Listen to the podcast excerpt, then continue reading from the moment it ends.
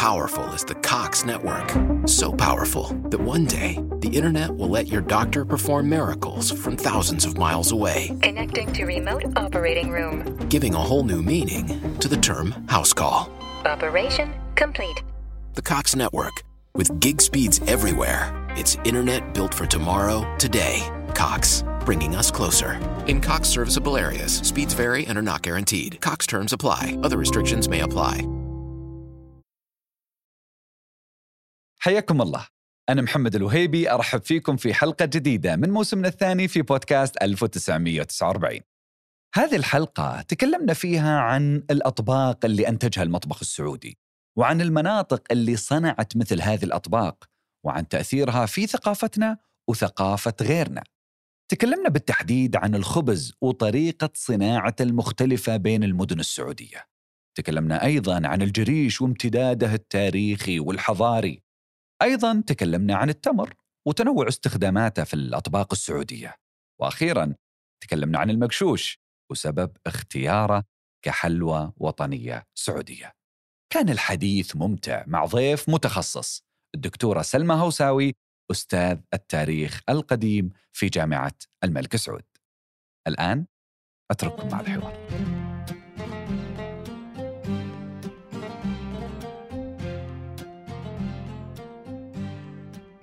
حياك الله يا دكتورة يا أهلا وسهلا. أهلا وسهلا فيك. ربي يخليك. أهلا وسهلا فيك. إحنا كبرنا على تقاليدنا وأكلنا وإرث مطبخنا فتعودنا على هذا الشيء. آه، لكن لما نشوف ردة فعل الزوار الأجانب آه، لما يتذوقون مثلا الأكلات السعودية الكبسة تعلق في أذهانهم. آه، رغم أنه بعضهم جايين من دول لها مذاقاتها الرفيعة والخاصة. فنقول أكيد أنه في الشيء المميز اللي شافوه في المطبخ السعودي. وش الشيء المميز في المطبخ السعودي؟ آه، بسم الله الرحمن الرحيم. آه، آه، شاكرة للوزارة الاستضافة. المطبخ السعودي يذخر بالعديد من الأطباق التقليدية التي طبعا موجودة من أقدم العصور إلى وقتنا الحاضر. وما يميز المطبخ السعودي خاصة صلته المباشرة بالمجتمع أولا وبالقيم الثقافية وبأيضا الهوية.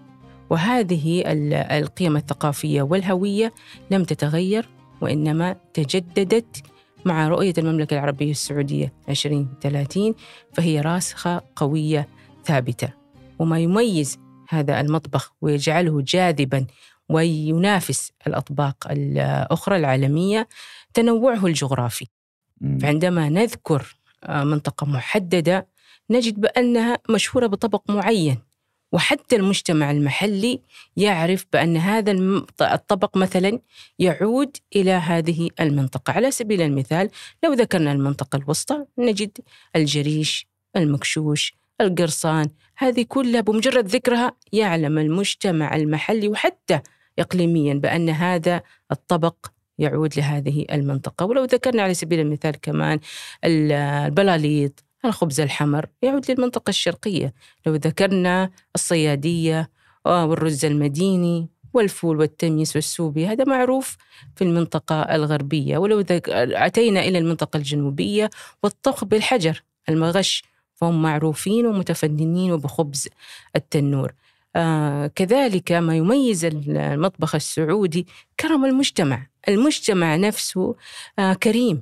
فهذا ديدن المجتمع على امتداد عصورنا التاريخية مش معروف بالمجتمع السعودي بكرم الضيافة بالشجاعة إغاثة الملهوف وأميز ما يتشاركه المجتمع السعودي الأكلات التراثية لو أتينا على سبيل المثال آه، أخذنا الرحالة الرحالة الغربيون الذين زاروا المملكة العربية السعودية في فترات تاريخية مختلفة أتوا على ذكر هذه الأطباق وليس مم. الذين زاروها الآن فالذين نعم. أتوا في السابق كذلك ذكروا لو قلنا مثلا ويليام جيفريد أتى على ذكر الجريش وكذلك القهوة والتمر آه لو آه كما المشهور منهم كمان داوتي تشارلز داوتي الذي. ذكر المكشوش والجريش والقرصان والقهوة والكثير من الأطباق أتى على ذكرها ماكس آه، هيرمان أتى على ذكر الخبز تحديدا الساخن الذي كان يقدم في المملكة وكان يعد من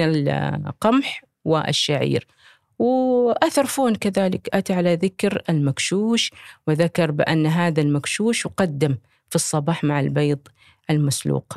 وكذلك آم، آه، رحالة نعم. آخر نعم ذكر المكشوش وأنه يقدم في فهذا يعطيك الصباح. البعد التاريخي إنه المطبخ نعم. السعودي أصيل مش مستجد لا أصيل مم. وما يميز هذه الأطباق كلها القهوة السعودية تتشارك فيها جميع آه، مناطق المملكة وحتى الذين يأتون يحرصون على تذوق هذا الطبق. ووزارة الثقافة آه، مشكورة تقوم بجهود جبارة في حفظ هذا التراث وتصديره للخارج إقليميا ودوليا وطبعا يعزز هذا الدور هيئاتها الأحدى عشر نعم. التي تقوم بدور كبير في دعم هذا ال- الجانب وتحديدا هيئة فنون الطهي كذلك تقوم بأدوار من- من خلال برامجها ومبادراتها آه، الدائمة التي تعمل على حفظ هذا التراث وتطويره وثم انتقاله إلى الأجيال اللاحقة. وزي ما ذكرتي يا دكتورة يعني إحنا شفنا قبل فترة أنه عسير آه، منحت لقب منطقة فنون الطهي العالمية. آه، وهي كانت أول منطقة خارج أوروبا. آه، بريدة هي مدينة طهي آه، أو مدينة مبدعة بالطهي. وشفنا آه، ال- المعرض في في باريس. آه، عندنا كتاب كتاب سفرة المائدة السعودية يحتوي ربما على أكثر من آه، 30 آه، وصفة ل آه، يعني أطباق سعودية أصيلة. في. ثراء في تنوع في عمق تاريخي زي ما ذكرتي قبل شوي. لكن السؤال الأهم اليوم هذا الثراء هذا التنوع وين بيوصلنا؟ كيف نقدر نستثمره؟ آه، طبعا الاستثمار في هذا الجانب آه، واضح.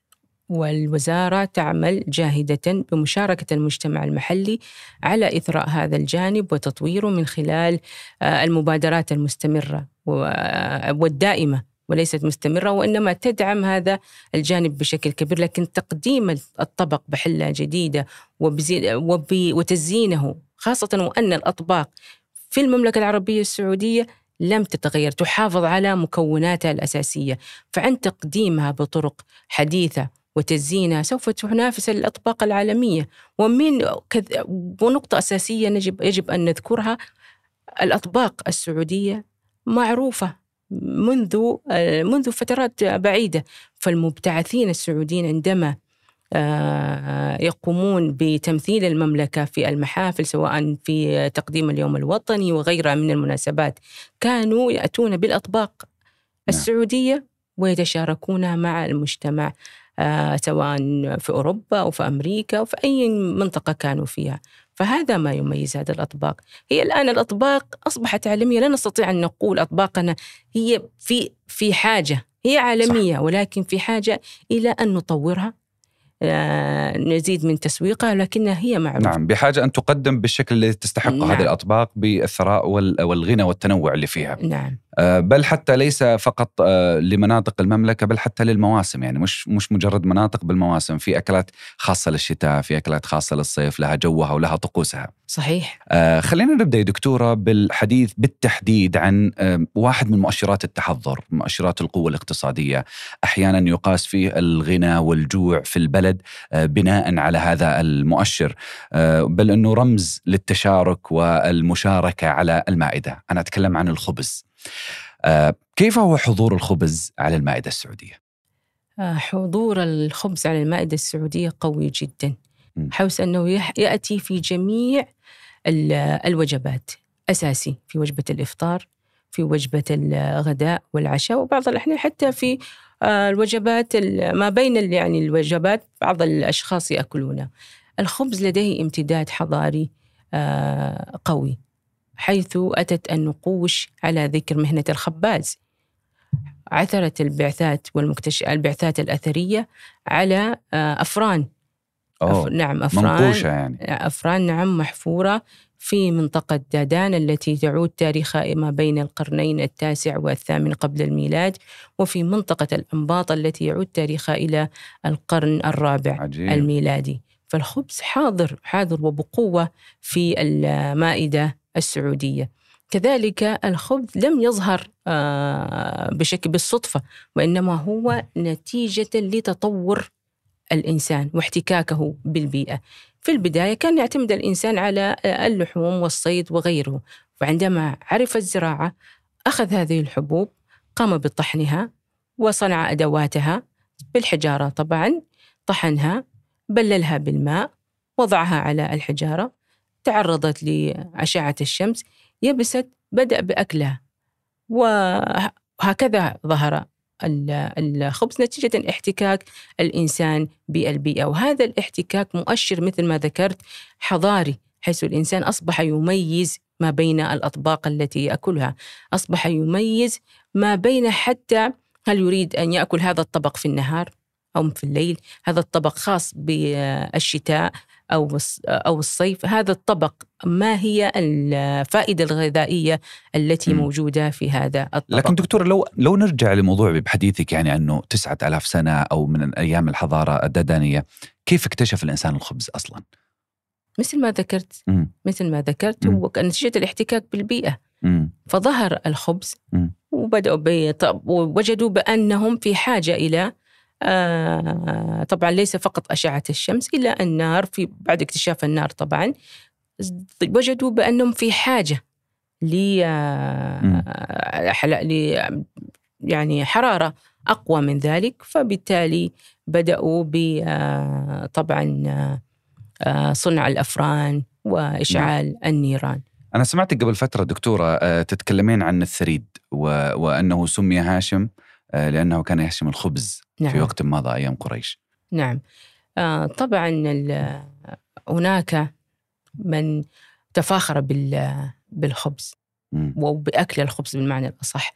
على سبيل المثال عبد الله بن حبيب العنبري تفاخر قومه بأن منهم آكل الخبز. وهاشم سمي هاشما سمي هاشما هو اسمه عمرو بن عبد مناف. سمي هاشما لأنه في فترة من الفترات أصاب مكة آه، جوع. ففكر في كيف يخدم الحجاج. فقام بهاشم الخبز ومع اللحم وقدمه للحجيج. وهذا ديدن المملكة العربية السعودية في الاهتمام بالح- بالحجاج وببيت الله الحرام. وفي تقديم جميع الوجبات والذي يزور مكة في فترات الحج يجد الجهود الجبارة التي تبذل في تقديم الماء والطعام فالسقاية والرفادة امتداد آه، طبعا الإرث التاريخي للمملكة العربية السعودية. نعم. أما ما يخص ال- الخبز وكيف كان آه، في المملكة؟ كان في البداية يصنع في البيوت. ثم بعد ذلك تطور بالأفران البلدية التي كانت طبعا تعمل باليد. ثم تحول إلى صناعة منذ عام 1968 تحول إلى صناعة ووصلت المملكة إلى الاكتفاء الذاتي من آه، من المواد الخام التي يصنع منها الخبز منذ عام 1985 آه، ميلادي.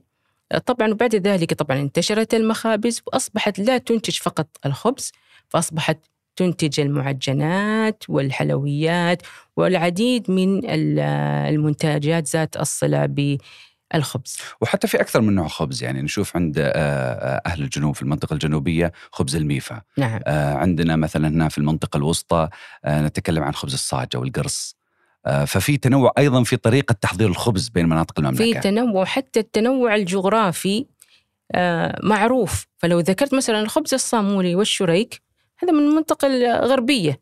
لو ذكرت الخبز الخبز الحمر عفوا هذا من المنطقة الشرقية الميفا واللحوح والملوح هذا من المنطقة الجنوبية.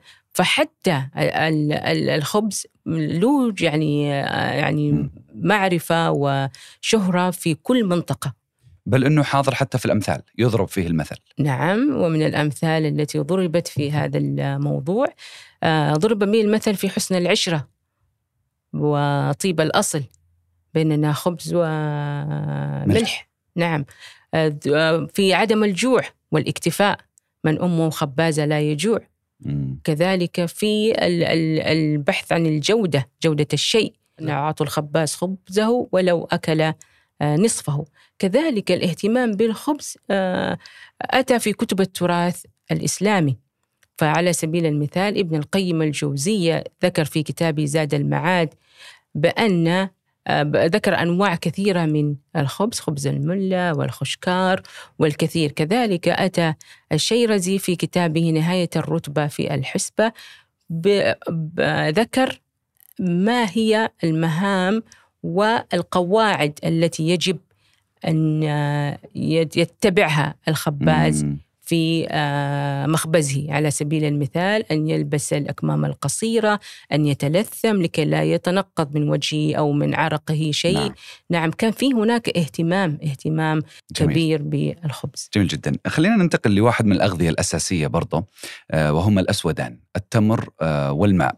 التمر عندنا يدخل في تكوين منتجات كثيرة في يعني دبس التمر في عندنا العجينة في عندنا الحنيني في عندنا المعمول يدخل فيها كذلك التمر. آه، يعني نبغى نعرف عن الأبعاد الحضارية والأبعاد الرمزية للتمر آه، كغذاء في المملكة العربية السعودية. أبعاده الرمزية واضحة حيث أتى مرسوما على أس أتت شجرة النخيل خاصة مرسومة على واجهات الصخور. آه كذلك أتت العديد من النقوش على ذكر المهن المتصلة بالتمر وزراعة النخل كحاصد النخيل والمزارع وغيرها من المصطلحات ذات الصلة بهذا آه، التمر. والتمر أتى كذلك حاضرا في رموز شعار يوم التأسيس خاصة بأن منطقة الدرعية التي انطلقت منها المملكة العربية السعودية تغطي معظمها آه، أشجار النخيل. ثانيا آم، واحد واحة الأحساء سجلت على قائمة التراث العالمي على أنها أكبر واحة تحتوي على عدد كبير أكثر من مليون ونصف آه، شجر آه، نخيل. فبالتالي هذه الشجرة وثمارها مهمة جدا في غذاء الإنسان. حيث اعتمد غذاء الإنسان آه، القديم على التمر واللبن والسمن. فالتمر حضر وبقوة في هذه وله رمزيات خاصة وله ذات له صلة بالضيافة. نعم. نعم وكذلك كان حتى يشكل ثقافتنا ومصطلحاتنا في الضيافة اقدع مثلا ما تنقال إلا على التمر نعم. اقلطوا يعني كثير من ثقافتنا نعم. وكلامنا يتشكل بناء على غذائنا كان يقدم كفاكهة كان يقدم مم. كنوع من أنواع الفاكهة في العصور السابقة للإسلام على المائدة فبالتالي له حضور قوي ثم بعد حتى هناك بعض كتب التراث الإسلامي أتت على ذكر بعض الأطعمة ذات الصلة صنعت من التمر على سبيل المثال. الأصية كانت دقيق وتمر ولبن. آه، كذلك الربيكة كانت عبارة عن دقيق بر وتمر. فبالتالي كانت كان التمر معروف وكان ينتج ويصنع منذ فترات آه، طويلة.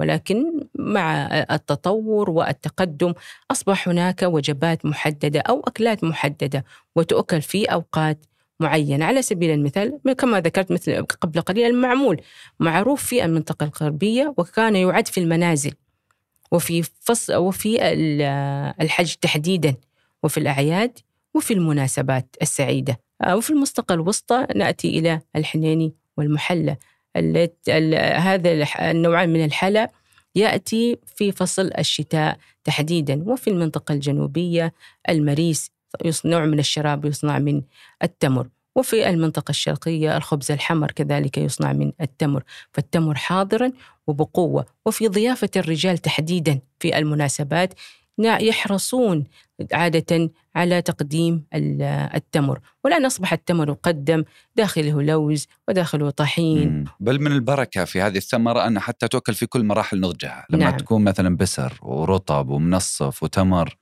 نعم. تؤكل وأنواعها كثيرة جميل. أنواعها كثيرة ومتنوعة واستخدامها مستمر ولا يوجد بيت وإلا التمر موجود. جميل. خلينا ننتقل الآن إلى سيد الأطباق السعودية. آه، اعتمد الجريش آه، كطبق وطني سعودي آه، قبل فترة ضمن مبادرة آه، روايات الأطباق آه، الوطنية.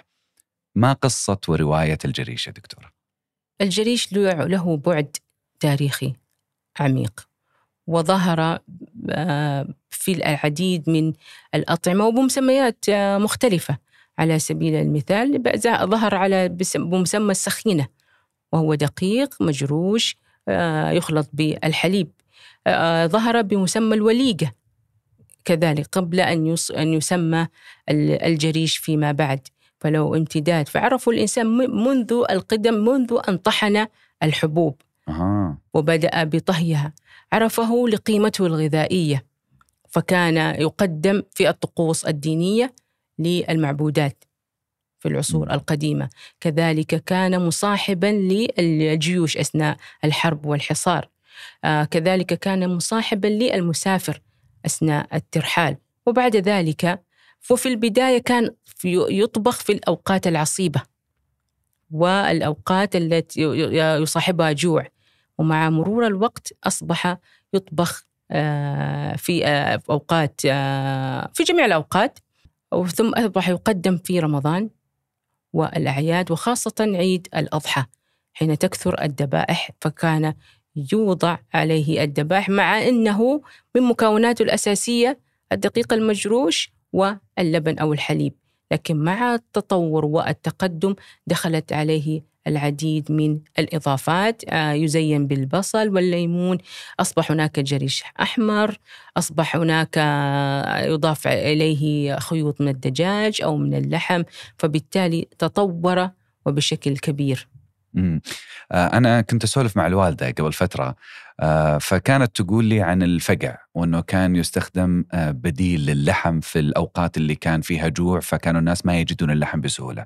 لما أقارنها بوضعنا اليوم اليوم ولله الحمد يعني من فضل ربي علينا أنه اللحم يتوفر بكثرة وصار الفقع هو النادر. ثم صار الفقع أو الكمأة آه، تضاف للأطباق العديدة. يعني يندمج ويندرج ويدخل في تكوين آه، مجموعة أطباق. وكنا قبل شوي نتكلم يا دكتور عن التمر أنه برضو يدخل في تكوين عدة أكلات سعودية. فعن هذا الدمج وعن استخدام بعض المكونات عن دمج بعض الأطباق مع بعضها عن الابتكار والحداثة في آه، في بعض الأكلات يا دكتورة كيف تعلقين عليها؟ هذا ما يتفرد به المطبخ ال- السعو- السعودي. لأن يستطيع أن المكونات تستطيع أن تدخل في مكونات أخرى وتظهر لك مكون آه، جديد. لكن المطبخ السعودي محافظ على أصالته المكون الأساسي موجود ولم يتغير ولكن آه، أصب- أصبح يق- يقدم بطريقة آه، جديدة أصبح يدخل في مكونات أخرى والفقع كان أساسي. أساسي وعلى الوجبة في المنطقة الوسطى تحديدا. مم. ولكن الآن حتى آه، تجده في جميع المناطق نعم والجميع يأكله لكن أصالته وطريقة طبخه ما زالت موجودة ولكن يزين آه، يدخل كمكون آخر. هذا يعني آه، أمر طبيعي. ولكن الأصالة محفوظة. دكتورة لما لما نتأمل آه، قائمة الأطباق في المطبخ السعودي يعني نجد إنه بعض الأسماء ملفتة. في عندنا المشوثه في عندنا التطماج في المنطقة الشمالية في عندنا المصابيب أو الصبيب أو المراصيع مهما كانت يعني آه، تسمياتها. في عندنا آه، أكلة اسمها أذان الشايب مثلا. آه، كذلك في عندنا المقشوش. والمقشوش تم اختياره حلوى آه، في الفترة الماضية. السؤال وش قصة هذا الاسم؟ من وين جاء اسم المقشوش؟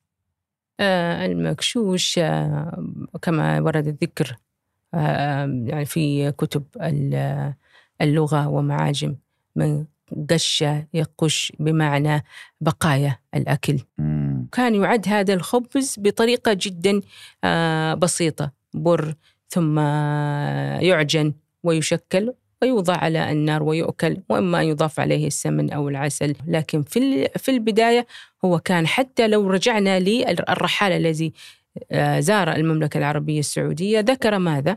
ذكر بأن آه، ماكس فون ذكر بأن هذا الخبز يقدم مع بقايا الأكل ال- السابق في الصباح وحدد منطقة آه، الساعة العاشرة صباحا وهذا وهذا الخبز آه، لد- لديه مسميات ولديه هناك آه، وجبات أو آه، نوع من الخبز يتشابه معه أي نعم. مثل يعني هو دكتورة آه، حلوى يعني مع القهوة حلا قهوة ولا هو وجبة إفطار أو صالح لكل وقت ولكل زمان هو ومكان تطور وأصبح الكل يأكله وأصبح حلوى ويضاف إليه السمن والعسل آه، الدبس فيما بعد إيش يميز المقشوش من ناحية المكونات عن باقي المخبوزات أو باقي الأكلات السعودية الثانية. آه، التميز بأنه يصنع فقط من خبز البر عفوا من آه، دقيق البر.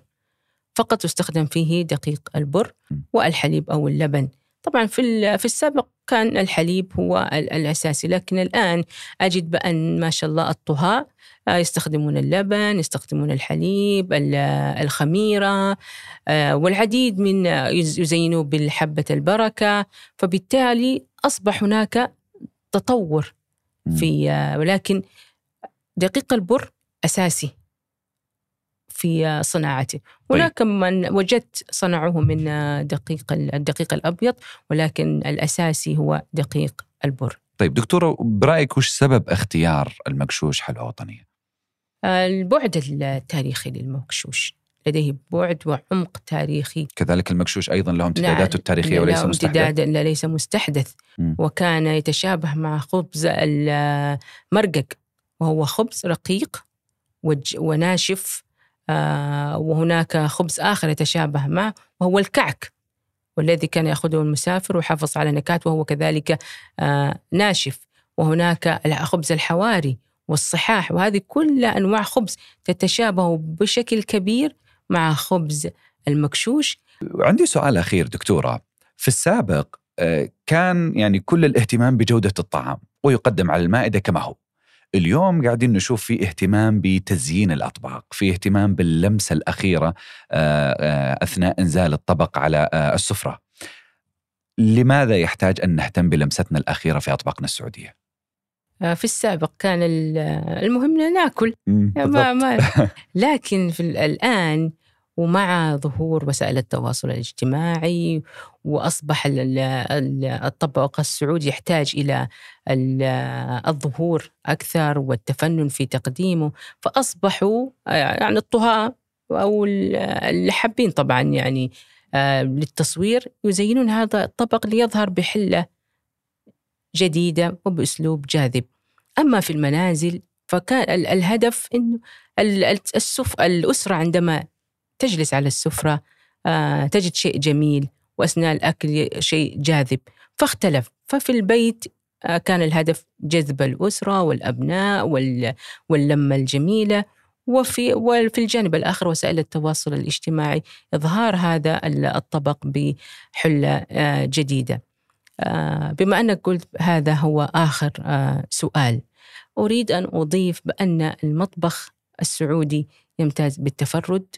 والأصالة والامتداد التاريخي لأطباقه وهذه الأطباق ليست آه، وليدة اليوم أو اللحظة مم. ولما لديها امتداد تاريخي عميق هذه الأطباق حافظت هذا ما يميز مطبخنا السعودي بأن هذه الأطباق حافظت على مكوناتها الرئيسية وإن تم تزيينها وإن تم تقديمها بحلة جديدة إلا أن المكون الأساسي والرئيسي موجود.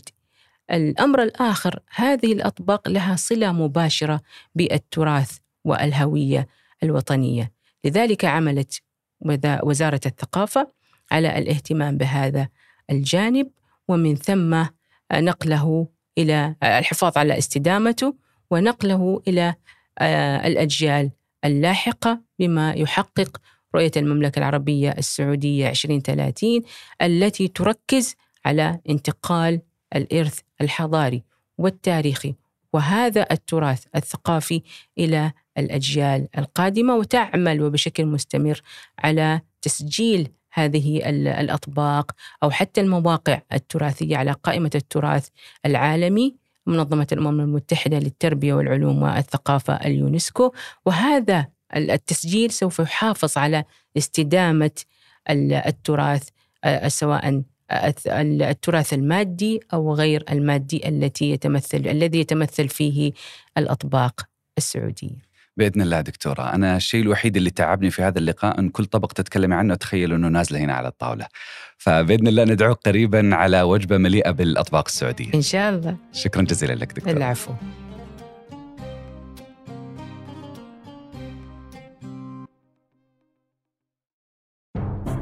Join us for a season of giving. We're the bank for that. Bank of Clark is making it easy to give to local charities. We're featuring a different one at each of our Bank of Clark locations. To find out how you can support the Bank of Clark's Give with BOC campaign, visit our website at bankofclark.bank or follow us on our social media channels and the hashtag Give with BOC. Bank of Clark. We're the bank for that. Member FDIC, Equal Housing Lender.